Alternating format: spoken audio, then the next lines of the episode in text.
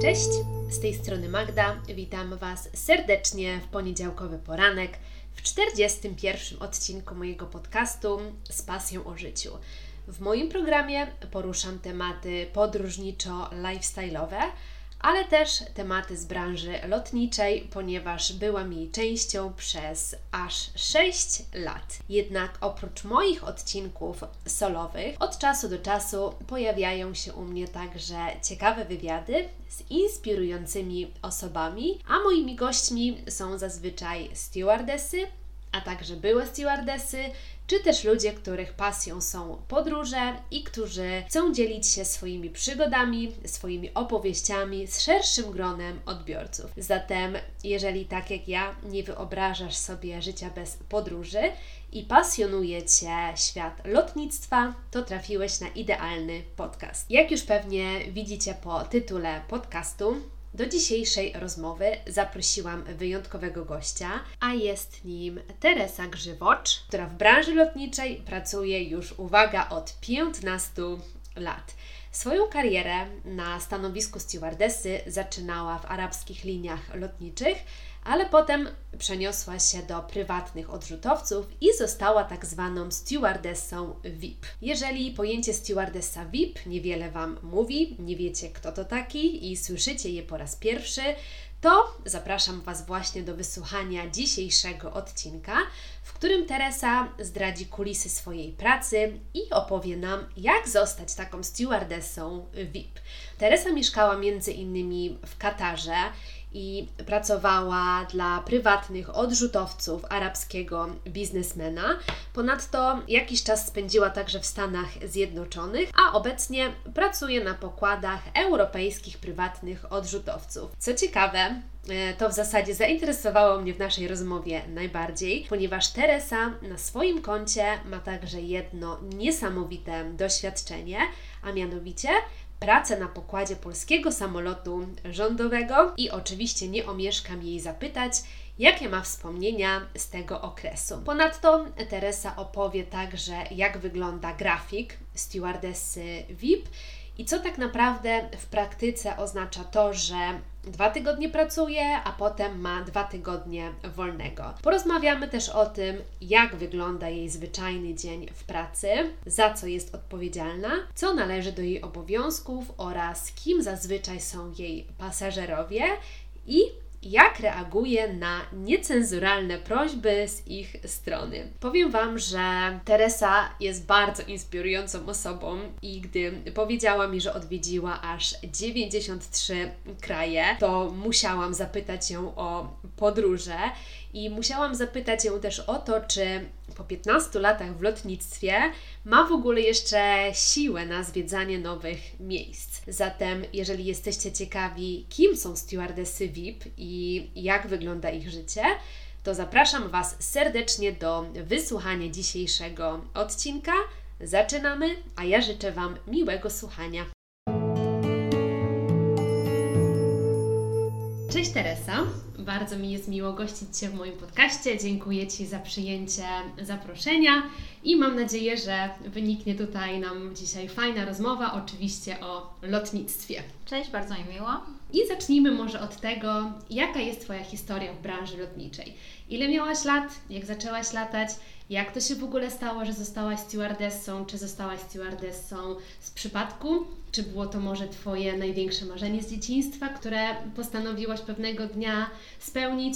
Jak wygląda Twoja historia w tej branży? To właśnie to był przypadek. Ja nigdy nie chciałam być stewardessą, bo nigdy nawet nie wiedziałam, że jest taka praca jak bycie stewardessą. Pochodzę z małego miasta i my nie mamy lotniska.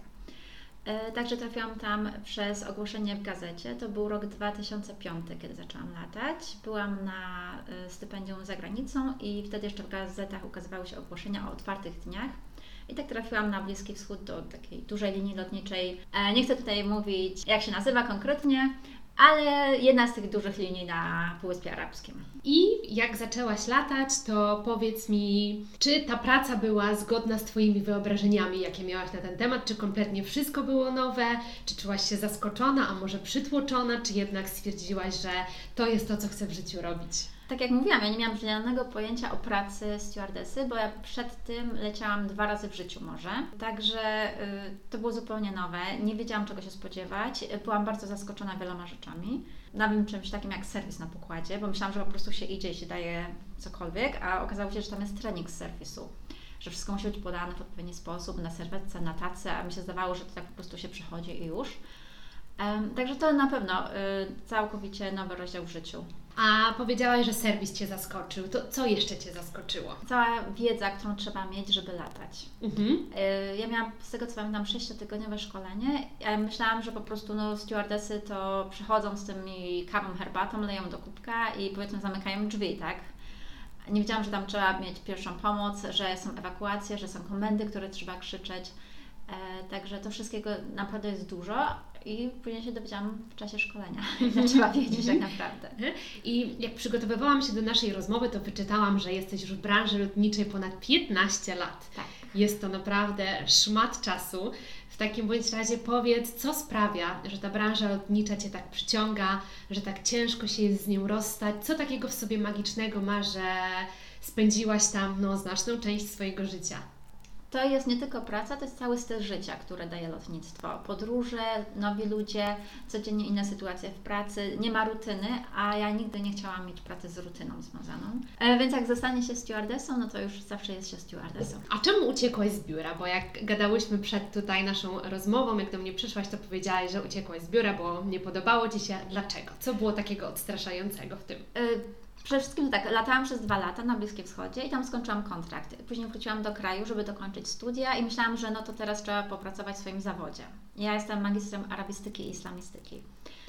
E, I poszłam do pewnego biura, e, po czym po kilku miesiącach doszłam do wniosku, że to nie dla mnie, właśnie przez tą rutynę, że było od 9 tam do 17, od poniedziałku do piątku, zawsze to samo, zawsze ci sami ludzie wokół mnie i stwierdziłam, że no niestety to nie jest życie dla mnie. I w ogóle powinnam była zacząć od samego początku, bo moi słuchacze pewnie nie wiedzą, że Teresa jest stewardessą VIP. I myślę, że jest to termin mało znany, bo jednak ludzie kojarzą stewardessy z takich powiedzmy znanych linii lotniczych i może niektórzy nie wiedzą, co to takiego jest stewardessa VIP. Bo z tego co ja wiem, jest to dziewczyna, która lata na prywatnych odrzutowcach, obsługuje prywatne osoby, jest za wszystko odpowiedzialna sama. Czy to prawda? Opowiedz trochę, co się kryje pod tym e, terminem. tak. VIP, czyli Very Important Person. I mamy jeszcze do tego VVIP, czyli Very, Very Important Person. I jeżeli chodzi o ten drugi skrót, to są osoby, to są dziewczyny przeważnie, które latają z rodziną królewską tylko. Natomiast w Europie stosuje się właśnie VIP albo stosuje się business flight attendant czy corporate flight attendant. Może corporate bardziej w Stanach Zjednoczonych nawet niż w Europie. E, I to jest osoba, która pracuje na pokładzie prywatnych jetów albo prywatnych samolotów, bo to nie tylko są e, małe e, prywatne jety, ale to też są na przykład BBJ, czyli 737 Boeingi przerobione na taką konfigurację VIP. Taka osoba odpowiada za wszystko lub prawie wszystko. To tutaj bardzo szeroko można by o tym opowiadać. A to jeszcze do tego wrócimy, to jeszcze o to zapytam. Mhm. Bo są firmy, które powiedzmy zatrudniają przynajmniej dwie osoby na pokładzie i wtedy z tą pracą się dzielimy. Na wiadomo, na tych 737 lata przynajmniej 3-4 dziewczyny, tak? Czy tam mężczyźni też latają, jest ich mniej, ale latają. E, ja natomiast latam w pojedynkę na tych mniejszych samolotach i odpowiadam za cały przebieg lotu, za catering, za sprzątanie, za zakupy, za zamawianie jedzenia, za menu, no za wszystko, co jest związane właśnie z lotem. A powiedz mi, jak to się stało, że z pasażerskich linii lotniczych stałaś się stewardessą VIP? To był... Yy, Też przypadek? No właśnie nie do końca, to nie był przypadek. To było tak, że latałam, e, potem jak porzuciłam pracę w biurze w Warszawie, wróciłam do latania i zobaczyłam kiedyś, latałam dla takich czarterowych linii lotniczych, które latały dla e, biura podróży i kiedyś na jednym z lotnisk zobaczyłam samolot specpułku, czyli tych dla rządu polskiego, tak? Oni latają z rządem. I powiedziałam do kolegi, że chciałabym kiedyś właśnie coś takiego robić i on mi powiedział, że no, no to nie ma szans, bo tam tak nie biorą z każdego. Mhm. Ale ja stwierdziłam, no to zobaczymy. To ja Ci pokażę, że biorą. e, tak, i zaczęłam szukać po prostu e, ogłoszeń o pracę dla e, VIP, dla prywatnych jetów. I znalazłam takie ogłoszenie, to już w internecie było, to już były inne czasy i poleciałam do Kataru. Tam spędziłam kilka miesięcy na pokładzie takiego prywatnego Boeinga e, dla lokalnego biznesmena. I później wróciłam do Polski i złożyłam swoje podanie właśnie do specpułku i tam się dostałam. Mhm. To opowiedz nam, jak się lata dla rządu. Dla rządu, e, dla rządu, ojej, nawet chyba nie do końca chcę o tym opowiadać. To tak w skrócie. W skrócie, e, jak ja latam, to mieliśmy mm, bardzo stare rosyjskie samoloty i śmigłowce. E, no i loty wyglądały powiedzmy interesująco. E, natomiast w krótkim czasie po tym e, została ta mm, jednostka wojskowa zamknięta.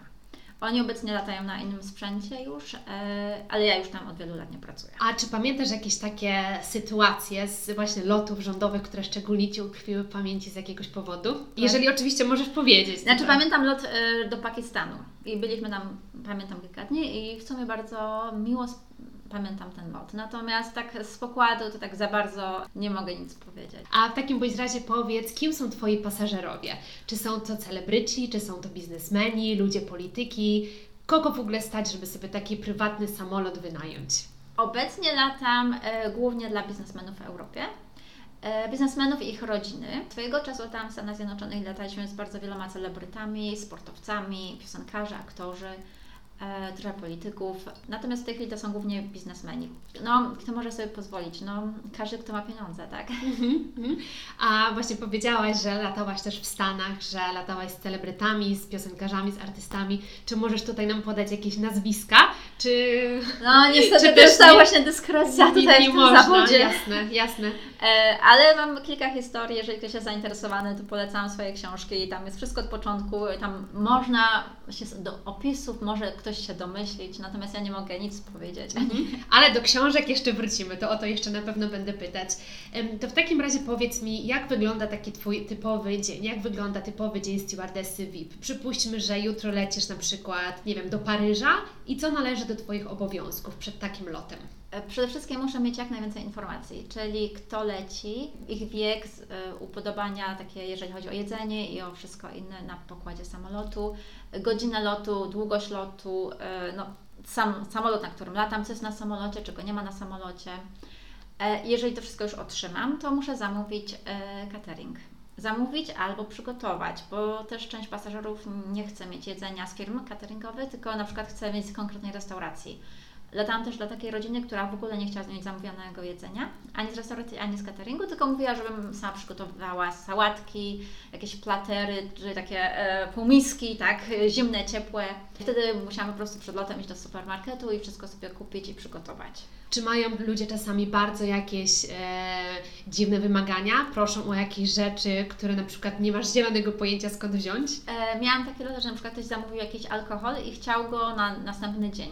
I okazało się, że nie można tej, to była taka japońska whisky nie można jej nigdzie dostać w mieście całym. Byliśmy wtedy w Amsterdamie i no nie, nie udało się spełnić tego e, życzenia niestety pasażera.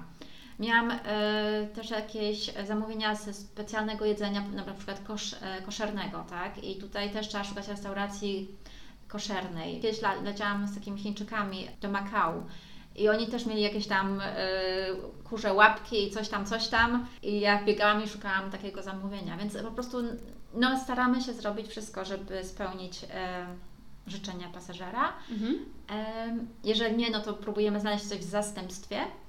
A jeżeli już to i, i to się nie uda, no to niestety musimy bardzo przepraszać. I powiedz mi w takim bądź razie, oprócz tego, że musisz przygotować jedzenie, zamówić catering, co jeszcze należy do Twoich obowiązków? Przyjeżdżasz na lotnisko, czy gdzie? E, To teraz tak, jeżeli jestem w hotelu, to spotykam się ze swoją załogą przy, jakieś 3 godziny przed lotem w lobby i razem lecimy, e, jedziemy z pilotami na lotnisko. Ale oprócz tego, że zamawiam catering, to bardzo często też robię zakupy jakieś, bo e, wiele rzeczy nie mogę zamówić, ale na przykład e, ogólnie jest tak, żeby e, ciąć koszty też, Mhm. tak? Czyli na przykład wodę, napoje, właśnie alkohole kupujemy sami w supermarketach i to przynosimy. Dodatkowo muszę się skontaktować z handlingiem i zamówić u nich lód, gazety, czy kupić te gazety przed lotem. E, Jeżeli potrzebne są odebrać swoje pranie, czy z pralni, czy od handlingu, to bardzo zależy, gdzie jestem i jak to wygląda. Mhm. A powiedz jeszcze w takim bądź razie, co to jest ten handling, bo może nie wszyscy będą rozumieć A, tutaj e, terminologię tak, lotniczą. Handling to jest obsługa samolotu, czyli firma, która zajmuje się tą obsługą naziemną samolotu. I teraz e, no, każde lotnisko ma kilka takich firm. E, samolot ma, czy firma reprezentująca samolot ma podpisaną umowę z daną firmą, także oni się nami opiekują. Ja u nich właśnie zamawiam bardzo często przez nich też catering. E, zamawiam zrobienie prania czy czyszczenie na przykład dywanu w samolocie, jeżeli jest brudny.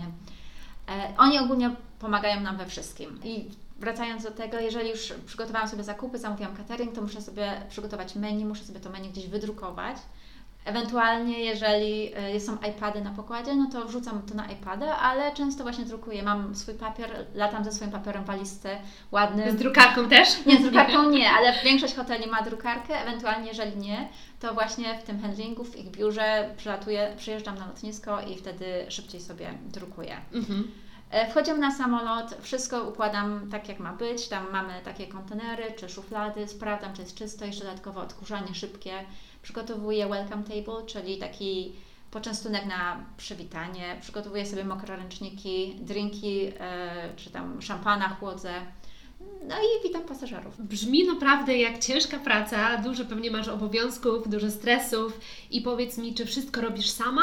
Czy masz kogoś do pomocy? Czy absolutnie wszystko od początku do końca należy do Twoich obowiązków? Wszystko należy do moich obowiązków. Pomagają mi piloci, którzy czasami na przykład noszą ciężkie zakupy, o. ale to zależy od pilotów. Nie każdy idzie chętnie na zakupy. Niektórzy po prostu dają kartę kredytową, firmową i mówią to sobie idź. E, czasami niektóre firmy mają działy cateringu, które zajmują się cateringiem i to jest wielka pomoc ale ponieważ ja w chwili obecnej pracuję jako freelancer, to, yy, no to nie mam takiej możliwości i muszę sobie wszystko sama załatwić. Mhm, czyli rozumiem, że na pokładzie samolotu jesteś tylko Ty, oprócz pilotów i pasażerów. E, tak, większość tych małych samolotów, na których ja latam, to jest jedna osoba z obsługi, chyba że pasażerowie sobie zażyczą, żeby były dwie osoby z obsługi, Albo jeżeli firma ma na przykład taką zasadę, że powyżej 10 osób ma dwie, os dwie stewardesy czy dwóch stewardów, tak? Natomiast ja w chwili obecnej pracuję na takich mniejszych samolotach i tam jestem sama. A czy w trakcie lotu masz czas, żeby odpocząć? Czy masz czas dla siebie? Czy w trakcie lotu? W trakcie lotu, na przykład jak macie jakiś długi lot, to rozumiem, że pasażerowie też na przykład ucinają sobie drzemkę. Czy Ty też możesz, czy jednak musisz cały czas być w gotowości w razie czego? No to tutaj teraz tak oficjalna wersja, czy nieoficjalna wersja? to, to, co, to, co możesz powiedzieć? E, oficjalnie, no to powinnam być cały czas w gotowości. Mhm. Natomiast robiłam takie długie 12-godzinne loty, na przykład nocne, kiedy pasażerowie powiedzieli, żeby zbudzić ich na śniadanie. Kiedy już wystartujemy i ja posprzątam, e, podałam powiedzmy kolację, posprzątałam po kolacji, bo często myjemy talerze na tych większych samolotach, w zlewie nie oddajemy talerzy, nakarmiłam pilotów, bo to też należy do moich obowiązków, no to wtedy mówiłam chłopakom, no to ja sobie tutaj zamknę jedno oko i jakby co, to mnie budźcie. Mhm. No i zdarzało, zdarzało mi się przespać 3-4 godziny, tak? Budząc się co chwilę, sprawdzając, wiadomo, tutaj jeszcze pilotom dodatkowa kawa, coś w tym stylu, ale no zdarzało mi się zamknąć oko. Natomiast y, no w ciągu dnia no to jest niemożliwe. Tak. A czy to oko zdarzało Ci się przymknąć na jakimś fotelu, na kontenerze, o, gdzieś tam na łóżku? Też różnie. to różnie. E, jeżeli chodzi o samoloty typu Global 6000, to one mają takie siedzenie takie prawie jak pasażerskie, czyli skórzany duży fotel, który jest dla obsługi i za zamkniętymi drzwiami i tam można pospać. Mhm. E, natomiast na, ostatnio latałam na takim małym challengerze 350, gdzie nie ma w ogóle siedzenia dla załogi i załoga startuje i ląduje w toalecie z tyłu samolotu. Żartujesz? Nie żartuję, tam są pasy bezpieczeństwa. To jest naprawdę siedzenie załogowe. Ale na toalecie? Na toalecie. Jak zamykasz toaletę, masz klapę, to masz I... tam pasy bezpieczeństwa. Naprawdę? Naprawdę. To, jest to nie wiedziałam. To nie wiedziałam, że takie rzeczy się dzieją. Takie rzeczy się dzieją no i jedyne miejsce tam z przodu samolotu w tym galeju, czyli w tym bufecie, to gdzie mam, mogę sobie usiąść, to jest podłoga tak naprawdę. Czyli widzicie, moi drodzy słuchacze, tak wygląda praca stewardessy. Tak, ten glamour. Ten glamour, że startujemy, lądujemy w toalecie i siedzimy na podłodze. Tak. Nie, tak śmiechem, żartem, no to wiadomo, że jest to super praca, super styl życia. Chciałam jeszcze zapytać Cię o grafik. Jak wygląda Twój grafik? Czy dostajesz e, z góry ustalony grafik na cały miesiąc? Czy zmienia się to z dnia na dzień? Czy zdarzają się jakieś nieprzewidziane sytuacje? Jak to wygląda? E, powiedz. No, tak jak wspominałam, teraz jestem freelancerem, czyli pracuję na, dla siebie, tak? E, czyli dostaję różne loty, szukam lotów, kontaktuję się z firmami, czy kogoś nie potrzebują na zastępstwo. Na przykład przez całe wakacje latałam na zastępstwo za stewardessę, która wzięła urlop przez lato. Przedtem, kiedy latałam dla firmy, miałam z nią kontrakt, to miałam dwa tygodnie na dwa tygodnie. Czyli dwa tygodnie latałam, później wracałam do kraju, miałam dwa tygodnie wolnego. E, ale grafiki są różne. Miałam też kiedyś grafik trzy tygodnie na trzy tygodnie. Bardzo trzeba być takim elastycznym tutaj. Bo na przykład miałam trzy tygodnie, miałam lecieć do domu, mm, byłam tego co pamiętam w Los Angeles, kiedy firma wydzwoniła mnie i powiedziała, że e, jest lot do Nowej Zelandii, na tydzień nikogo nie mają, czy mogę wziąć. No i wróciłam do domu po czterech tygodniach zamiast po trzech tygodniach. E, więc takie, no, takie sytuacje się zdarzają. Mhm. Poza tym no, proszę, proszę, kończ, dokończ, dokończ. E, poza tym, jeżeli w firmie jest kilka stewardess, a jedna zachoruje, albo jedna ma, um, koleżanka miała pogrzeb babci, no to też ktoś ją musiał zastąpić, tak? I wtedy ja z tego mojego wolnego, który miałam dwa tygodnie, musiałam natychmiast się spakować i ją po prostu zastąpić gdzieś. Mhm. Czyli na przykład powiedzmy, że wylatujesz, nie wiem, z Warszawy, to ile trwa taka Twoja zmiana, powiedzmy? Czy jest to kilka dni, kilka tygodni? Jak to wygląda? No to właśnie to są dwa tygodnie, trzy tygodnie, cztery tygodnie. Cztery dni mhm. różnie bywa, zależy od kontraktu albo od zlecenia, które się dostaje w chwili obecnej. Mhm. Dobra, i powiedzmy, że wylatujesz na dwa tygodnie mhm. I co w przeciągu tych dwóch tygodni się dzieje? Gdzie Ty latasz, na ile latasz, z kim latasz? To jest nie, wielka niewiadoma. Wielka niewiadoma. Tego nie wiadomo. Mhm. Ale jest tak, że latasz pomiędzy, nie wiem, kontynentami, czy w obrębie tego samego kontynentu, czy... To, to też, nie wiadomo. Znaczy, są firmy, obecnie ja latam na, e, czy te wakacje latałam na takim mniejszym samolocie, właśnie na tym Challengerze i on głównie latał, to był właściciel, jego rodzina i on latał między mm, Dubajem, e, Afryką i Europą. Mhm. I to między tym, tak sobie lataliśmy tutaj tylko. Do Stanów się nie zapuszczał. E, latałam na większym samolocie, który latał głównie Rosja, Europa i raz do roku leciał, powiedzmy, nie wiem, tam Japonia, czy tam też gdzieś do Afryki raz na dwa lata może do Stanów Zjednoczonych. E, ale latałam w Stanach Zjednoczonych, gdzie lataliśmy praktycznie co drugi dzień do Europy i wracaliśmy. Robiliśmy jak taki autobus między kontynentami, więc to po prostu bardzo różnie. Jedyne co jest pewne, no to, czy w miarę pewne, to będę pracowała od tego do tego, a później będę miała wolne.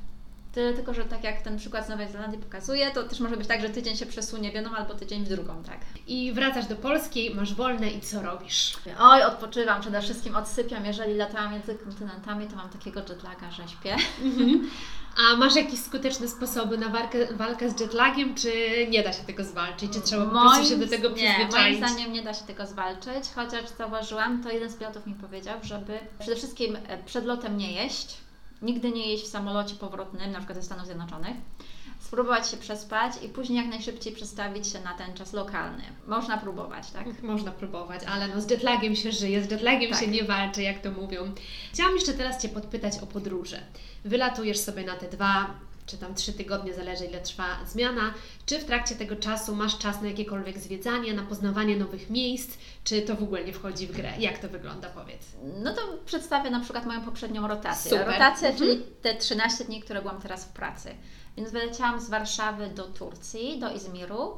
E, I ten lot do Izmiru ja mam opłacony, to firma mnie ściąga, więc ja nie płacę I lecisz jako pasażer, tak? tak? jako pasażer, mhm. tak, lotem i później tureckimi liniami. I w Izmirze miałam 24 godziny na plan, przed swoim planowanym lotem już jako obsługa. Także miałam te 24 godziny, no ale musiałam zrobić te zakupy, wydrukować menu. To jest niby wolne, ale to nie jest do końca wolne. Znaczy, no wiadomo. Musisz się przygotować do pracy, tak, prawda? Tak, muszę się przygotować do pracy. I po, tym, po tych 24 godzinach polecieliśmy z Izmiru na Cypr. I na tym Cyprze wiedzieliśmy, że właściciele samolotu razem z rodziną powiedzieli, że będą tam 3 dni. Czyli ja mam te 3 dni wolne, z tego, no wiadomo, dwa dni mam wolne, a dzień przed lotem się znowu przygotowuję. Czyli te dwa dni mogę sobie zwiedzać, ale z drugiej strony to też jest coś w rodzaju takiego stand-by'u, dyżuru. Mhm.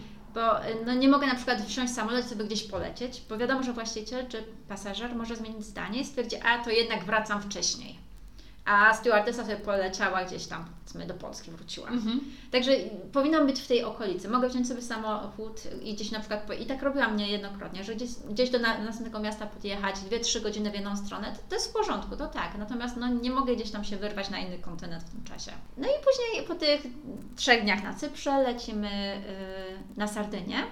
No i tam on też powiedział, że będzie trzy dni. No i znowu ta sytuacja, że mam takie dwa całe dni dla siebie, mogę się opalać, mogę sobie podjechać do miasta jednego, drugiego, pozwiedzać. Dzień przed muszę przygotować znowu lot i znowu lecimy dalej. A powiedz Ci pasażerowie, których teraz miałaś przyjemność obsługiwać, czy oni lecieli tam w biznesach, czy to były ich wakacje? W jakim celu w ogóle ludzie wynajmują te prywatne odrzutowce? No właśnie tutaj było tak łączone, ponieważ pasażer miał e, swój biznes na Cyprze, ale dodatkowo wziął rodzinę, żeby pokazać im wyspę. E, na Sardynii, no to był już ich tylko wypoczynek, oni tam pojechali sobie na jacht, e, a my, my, my oczywiście na tym jachcie nie jesteśmy, tak? My mamy hotel, e, który jest osobno, nie, nie mieszkamy razem z pasażerami, absolutnie, nie? Mhm. Hotel również mamy opłacony przez firmę, Także ja za hotel, bo to często padają takie pytania, czy za loty, za hotel, nie, ja za takie rzeczy nie płacę. Mhm. Ale już za jedzenie swoje i no, taksówki, czy samochód, jeżeli chcę wynająć, no to już płacę za to. Mhm. I właśnie teraz chciałam Cię jeszcze podpytać o benefity, bo jak wiadomo, jak Ty pracowałaś dla arabskich linii lotniczych i ja również, więc wiemy, jakie fajne tam benefity się dostaje. A powiedz, czy będąc stewardessą VIP, też dostajesz coś ekstra, czy jednak no nie ma takich wygód? Nie, nie ma takich nie. wygód. Nie, nie ma biletów. E, jedyne co, to możemy zbierać na przykład punkty w hotelach, czy punkty e, lotnicze, Miles and More, czy tam te inne Emiratów, czy Kataru. I no i później, jeżeli nazbieramy dużo, no to możemy sobie wykupić lot za nie, czy w hotelu możemy gdzieś nocować za te punkty, które nazbieraliśmy. Natomiast nie ma czegoś takiego, że mamy jakieś tam ID90 bilety ulgowe i tak dalej. No niestety. No niestety. No, niestety. Co, coś za coś. To jest dokładnie. po prostu inny, inny charakter pracy. Dokładnie. E, to w takim razie mm, Powiedz jeszcze, czym się różni praca na stanowisku stewardessy w takich samolotach pasażerskich, a praca na stanowisku właśnie tej stewardessy VIP, którą Ty jesteś. E, Jaka jest taka główna różnica? No, na pasażerskich przede wszystkim e, zawsze jest nas więcej. Chyba nigdy nie ma takiego samolotu, że jest jedna stewardessa. sama, no nie. Poza tym e, jest inny serwis, nawet w pierwszej klasie, a na prywatnym to się bardzo różni. I na pasażerskich, e, no, przychodzi się do pracy, tam też powiedzmy dwie godziny przed lotem, melduje się, odpowiada się na jakieś tam pytania na briefingu, e, wchodzi się na pokład, sprawdza się swój sprzęt, dostaje się catering, przeliczy się gorące porcje i tyle.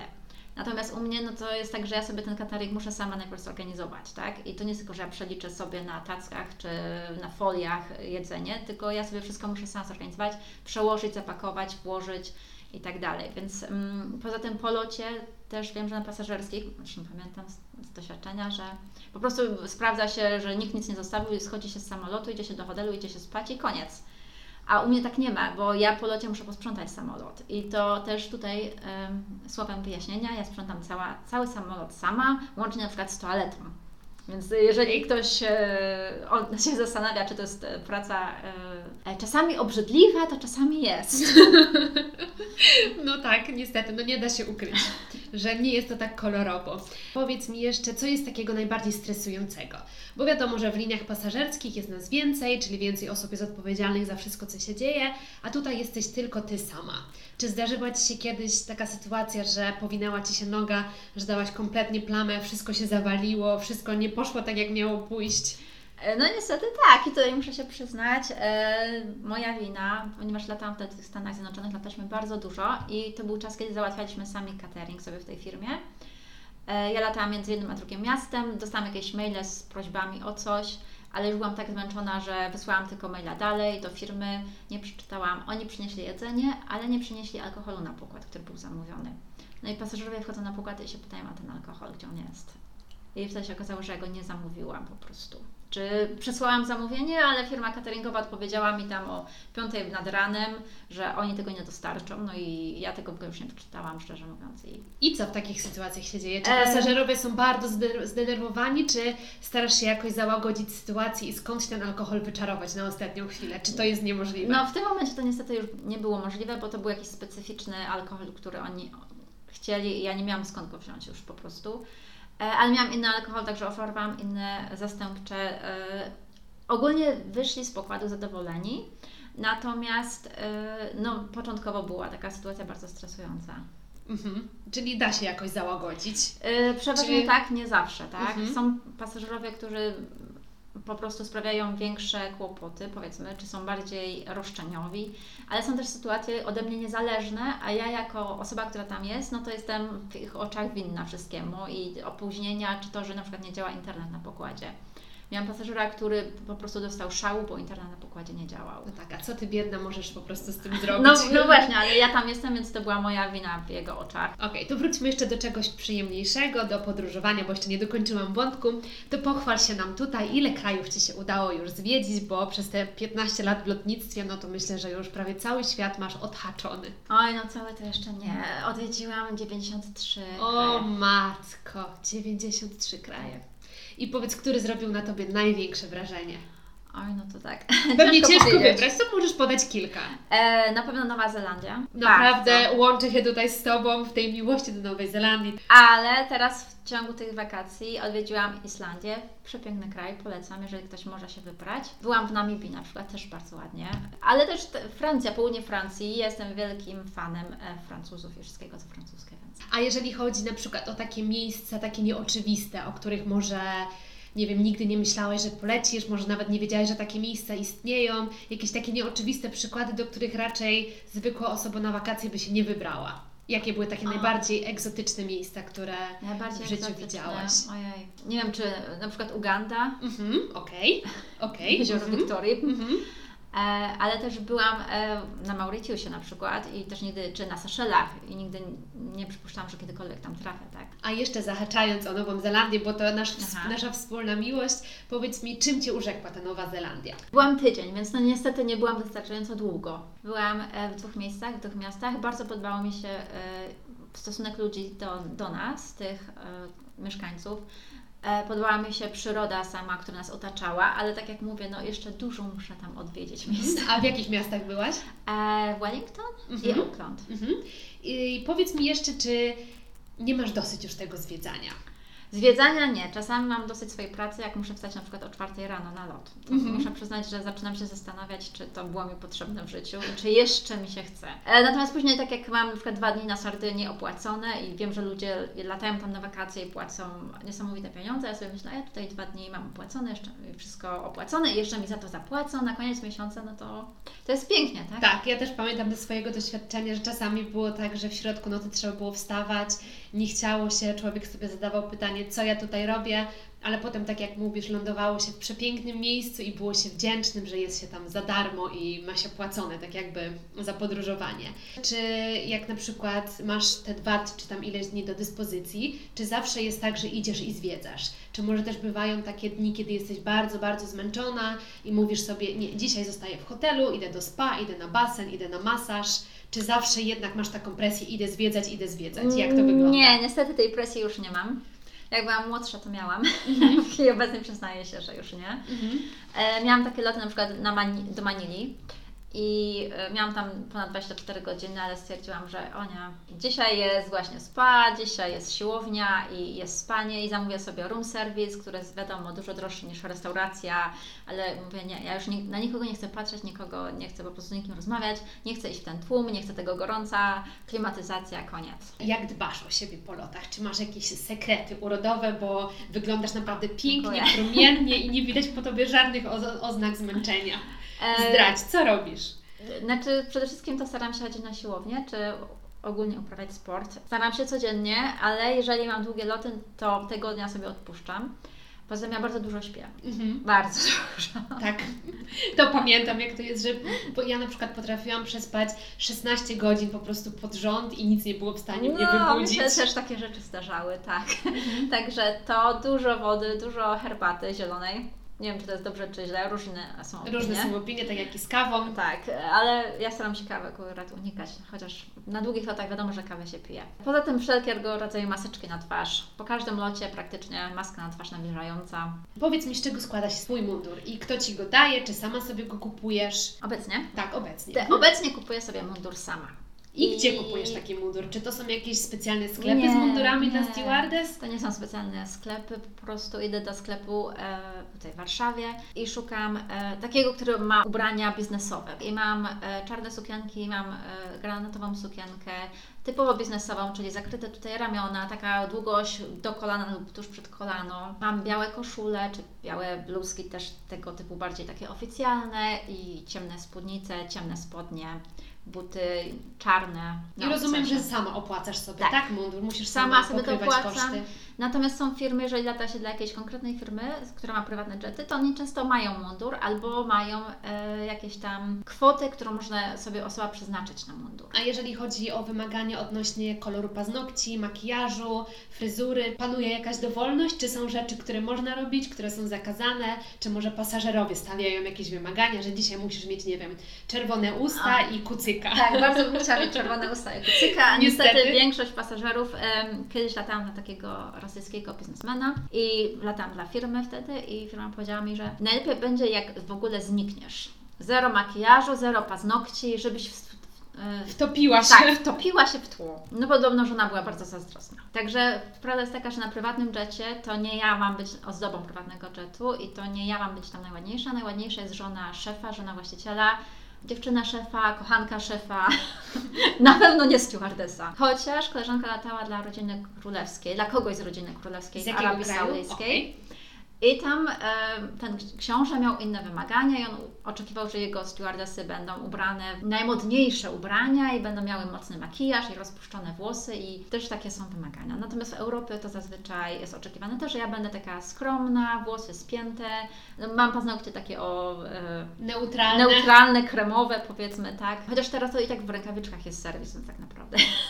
I tak niewiele można szaleć. Nie. E, twarz też wiadomo, jakiś tam makijaż, natomiast żadnych tam... Sztucznych rzęs, nie, takie rzeczy nie wchodzą nie. totalnie w grę. Naprawdę, chyba, że pasażer sobie tego życzy, ale większość z nich sobie tego nie życzy. Mhm. A stawiają pasażerowie właśnie takie wymagania, że na przykład na dzisiejszym locie chcę, żeby moja stewardessa właśnie miała, nie wiem, sztuczne rzęsy i e, krótką sukienkę. Znaczy dla, e, na, na kon tym konkretnym locie nie, natomiast są pasażerowie, którzy chcą, żeby ich stewardessy były modelkami, jak z modelkami. Mhm. Są takie ogłoszenia, że dziewczyna ma powyżej mieć 1,75 m na przykład. Mhm. Ale ma też mieć 20 parę lat, więc to ja, jak ja widzę takie ogłoszenie, to się zaczynam zastanawiać, o co tam chodzi, bo to takie trochę się zaczyna robić szemrane, prawda? Właśnie. I powiedz mi, czy miałaś jakieś niecenzuralne propozycje na pokładzie samolotów? Czy zdarzały się jakieś takie, wiesz, podteksty, jakieś takie dziwne żarciki? Tak, to nie zdarza się często. Mhm. Natomiast e, miałam takie dość pijane towarzystwo i w pewnym momencie zaczęły padać takie dziwne propozycje, powiedzmy, że a wyjdźmy sobie gdzieś tam po locie, a zapraszam Cię na drinka, a coś tam i jak stewardessa w takiej sytuacji się zachowuje? E, mówi, że no bardzo dziękuję za zaproszenie, zapytam się swoich pilotów, czy wszyscy razem pójdziemy. O, czyli tak wymijająco dyplomatycznie. Tak, i w tym momencie, jeżeli słowo, pada słowo piloci, to on, e, to wiadomo już, że osoba nie chce zapraszać całej załogi, -hmm. prawda? no tak, no tak. Czy Twoją największą pasją są podróże, powiedz? Czy jeszcze coś oprócz, oprócz tych podróży sprawia, że chce Ci się żyć? E, podróże, lotnictwo. Ja naprawdę lubię swoją pracę, -hmm. lubię serwis, lubię zamawiać jedzenie, lubię, lubię prezentować jedzenie, podawać. Także y, ja się odnajduję swojej pracy. A czy jest coś, czego nie lubisz w tym zawodzie? No ta czwarta rano mnie dobija. Czyli jednak to wstawanie. To wstawanie. Wstawanie rano. Znaczy ja mam ostatnio bardzo dużo szczęścia, powiedzmy tak. Mam nadzieję odpukać, że to się tak utrzyma. E, natomiast e, zdarzają się no, trudni pasażerowie, zdarzają się trudne loty. Miałam lot z osobą, która e, umierała, była taka w stanie agonalnym wręcz. Miałam lot z trumną, cargo, tak z małym dzieckiem, więc po prostu no, są bardzo ciężkie sytuacje też i no i wtedy to już są mniej przyjemne loty, tak. Aż, aż mnie za, zamurowałaś, nie wiem co powiedzieć, naprawdę. Okej, okay. mm czyli mówisz, że lotnictwo Twoją pasją, podróże Twoją pasją, ale zapomniałaś jeszcze wspomnieć o tym, że w wolnym czasie również piszesz książki, także podziel się z nami tutaj, jakie publikacje masz już na swoim koncie. Tak, piszę książki, piszę książki o lotnictwie i o podróżach, bo o czym że innym, prawda? Tak, to całe Twoje życie, więc tak. wiadomo, że tematyka będzie taka. E, więc moja pierwsza książka, czyli Etat w chmurach, opisuje moje początki mojej kariery i lata, które spędziłam na Bliskim Wschodzie. Czyli to duże, duże linie lotnicze, y, jak wygląda rekrutacja, jak wygląda e, szkolenie, gdzie podróżowałam, takie wspomnienia. Druga książka, Z chmur do Azji, to jest o tym, jak pracowałam w Singapurze. E, I to jest, w sumie to nie jest książka lotnicza, to jest książka typowo podróżnicza, taki przewodnik, anegdoty o Singapurze i okolicznych miejscach. Ale mieszkałaś tam w Singapurze? Tak, Przez ile czasu?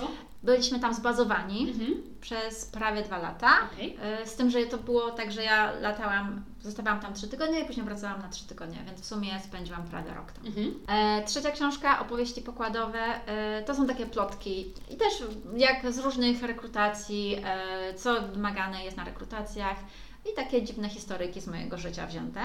Głównie z prywatnych jetów, ale też z linii lotniczych moje i zasłyszane.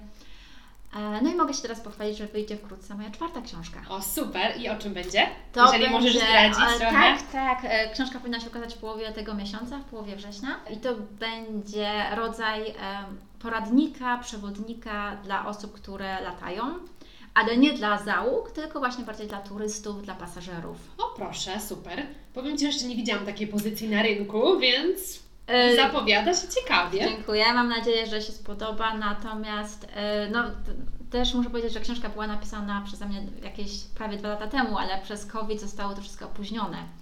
Także no zobaczymy. Prawda, mhm. COVID niestety bardzo nam tutaj... Pokrzyżował wszystkim plany, tak. niestety. Ale właśnie wracając do Twojej pierwszej książki, to opowiem Ci, że akurat ją przeczytałam. A, Wtedy zaczynałam swoją karierę lotniczą. E, etat w chmurach, tak. prawda?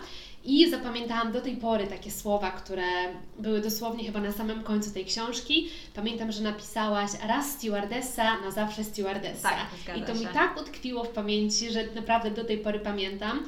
I powiedz mi, czy wyobrażasz sobie siebie robiącą cokolwiek innego niż bycie stewardessą? Niestety, ale muszę zacząć. Mhm. Na chwilę obecną nie, ale to jest e, bardzo e, zawód, który preferuje młode osoby. Może w liniach lotniczych tego tak nie widać. Jeżeli lecimy tam lotem Lufthansa, tymi narodowymi przewoźnikami, to tam faktycznie są osoby z większym stażem pracy. E, natomiast prywatne jety, czy Bliski Wschód, czy mm, takie linie czarterowe, to zazwyczaj jest bardzo młoda obsługa. E, no i niestety ja za kilka lat będę musiała już o czymś innym pomyśleć. I gdzie siebie widzisz? Jaki byłby idealny scenariusz? O, idealny scenariusz. Możemy ja... sobie teraz trochę pomarzyć. Y, chciałabym robić coś związanego z lotnictwem. Jeżeli nie z lotnictwem, to coś związanego z pisaniem. A co się stanie, no to to trzymam zatem kciuki, żeby wszystko się potoczyło tak, jak sobie wymarzyłaś. I na zakończenie naszej rozmowy chciałam jeszcze Ciebie zapytać, gdzie moi słuchacze mogą Cię znaleźć? Bo wiem, że prowadzisz bloga, Powiedz, czy prowadzisz też Facebooka, czy masz Instagram? Powiedz, mam gdzie Cię wszystko, szukać? praktycznie, mm -hmm. może nie wszystko, nie mam TikToka. E, chyba sam właśnie to już ten wiek tutaj niestety. E, mam Instagram, mam Facebooka i mam bloga e, z życia stewardessy wzięte. -hmm. Ja na pewno tutaj wszystko podlinkuję, żeby moi słuchacze, którzy są zainteresowani życiem lotniczym, żeby sobie poczytali i bardziej się zagłębili w temat. E, a Tobie, Teresa, dziękuję bardzo za rozmowę. Mam nadzieję, że moi słuchacze dowiedzieli się ciekawych rzeczy. Tobie życzę wszystkiego dobrego, spełnienia marzeń i żebyś była w lotnictwie tak długo, jak tylko będzie to możliwe. Bardzo dziękuję, bardzo przyjemnie mi się rozmawiało. Dzięki i mam nadzieję do usłyszenia. Do usłyszenia. Dziękuję Wam bardzo za wysłuchanie dzisiejszego odcinka. Mam nadzieję, że dowiedzieliście się czegoś ciekawego, ponieważ Rzadko kiedy mówi się o pracy stewardess VIP. Takie mam wrażenie, że jest to temat taki trochę owiany tajemnicą. Ale jeszcze zapomniałam wspomnieć, że przecież Teresa jest autorką trzech wspaniałych książek. I czwarta książka już jest w przygotowaniu, jak mogliście słyszeć w naszej rozmowie. I z Teresą wymyśliłyśmy, że zaprosimy Was do konkursu, w którym do wygrania będzie właśnie jej książka z dedykacją dla jednej z Was, dla jednego z Was. Dlatego, jeżeli chcecie wziąć udział w konkursie, to śledźcie na bieżąco mój profil na Instagramie z pasją o życiu podkreślnik podcast, gdzie na pewno za jakiś czas podam Wam wszystkie szczegóły. Przypomnę Wam tylko, że wszystkie odcinki podcastu znajdziecie na Spotify, na spasjonożyciu.pl, na YouTube oraz na iTunes i każdy odcinek ukazuje się o godzinie 8 rano w każdy poniedziałek, tak żebyście mogli z fajną energią, w pozytywny sposób rozpocząć nowy tydzień. Także dziękuję Wam jeszcze raz za to, że poświęciliście swój czas na wysłuchanie naszej rozmowy. Życzę Wam miłego dnia, miłego tygodnia i słyszymy się już w przyszły poniedziałek. Cześć!